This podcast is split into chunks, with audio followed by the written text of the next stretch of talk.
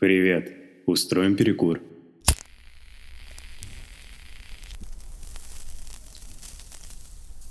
Я сегодня наткнулся на одну забавную новость, в которой говорится, что китайцы готовятся к продажам клонированных котят.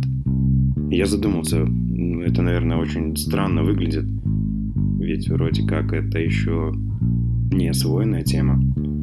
Но, копнув чуть глубже, оказалось, что уже давным-давно клонируют всех, кого могут только. В том числе и собак, и кошек, и птиц, и... Ну, разве что только не людей. Услуга эта, кстати говоря, не самая дешевая. Тебе нужно потратить 35 с половиной тысяч долларов для того, чтобы вернуть свою кошку обратно к жизни. За собак, кстати говоря, берут побольше. Около 50 тысяч долларов. Но суть даже не в этом. Китайская компания, которая заявила о начале массовых продаж животных, далеко не первая компания. В США таких компаний несколько.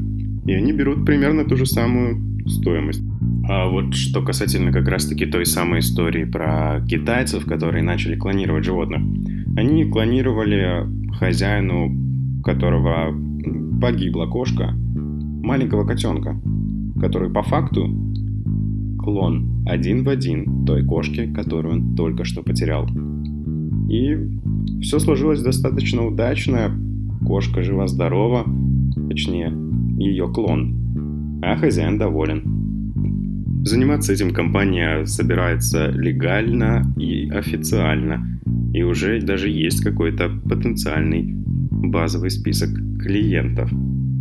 Еще также компания утверждает, что помимо какого-то удовлетворения эмоций человека, который потерял близкое животное, они говорят, что эта технология, которой они занимаются, способна возвращать к жизни не только домашних питомцев, но и те виды животных, которые уже не существуют на нашей планете.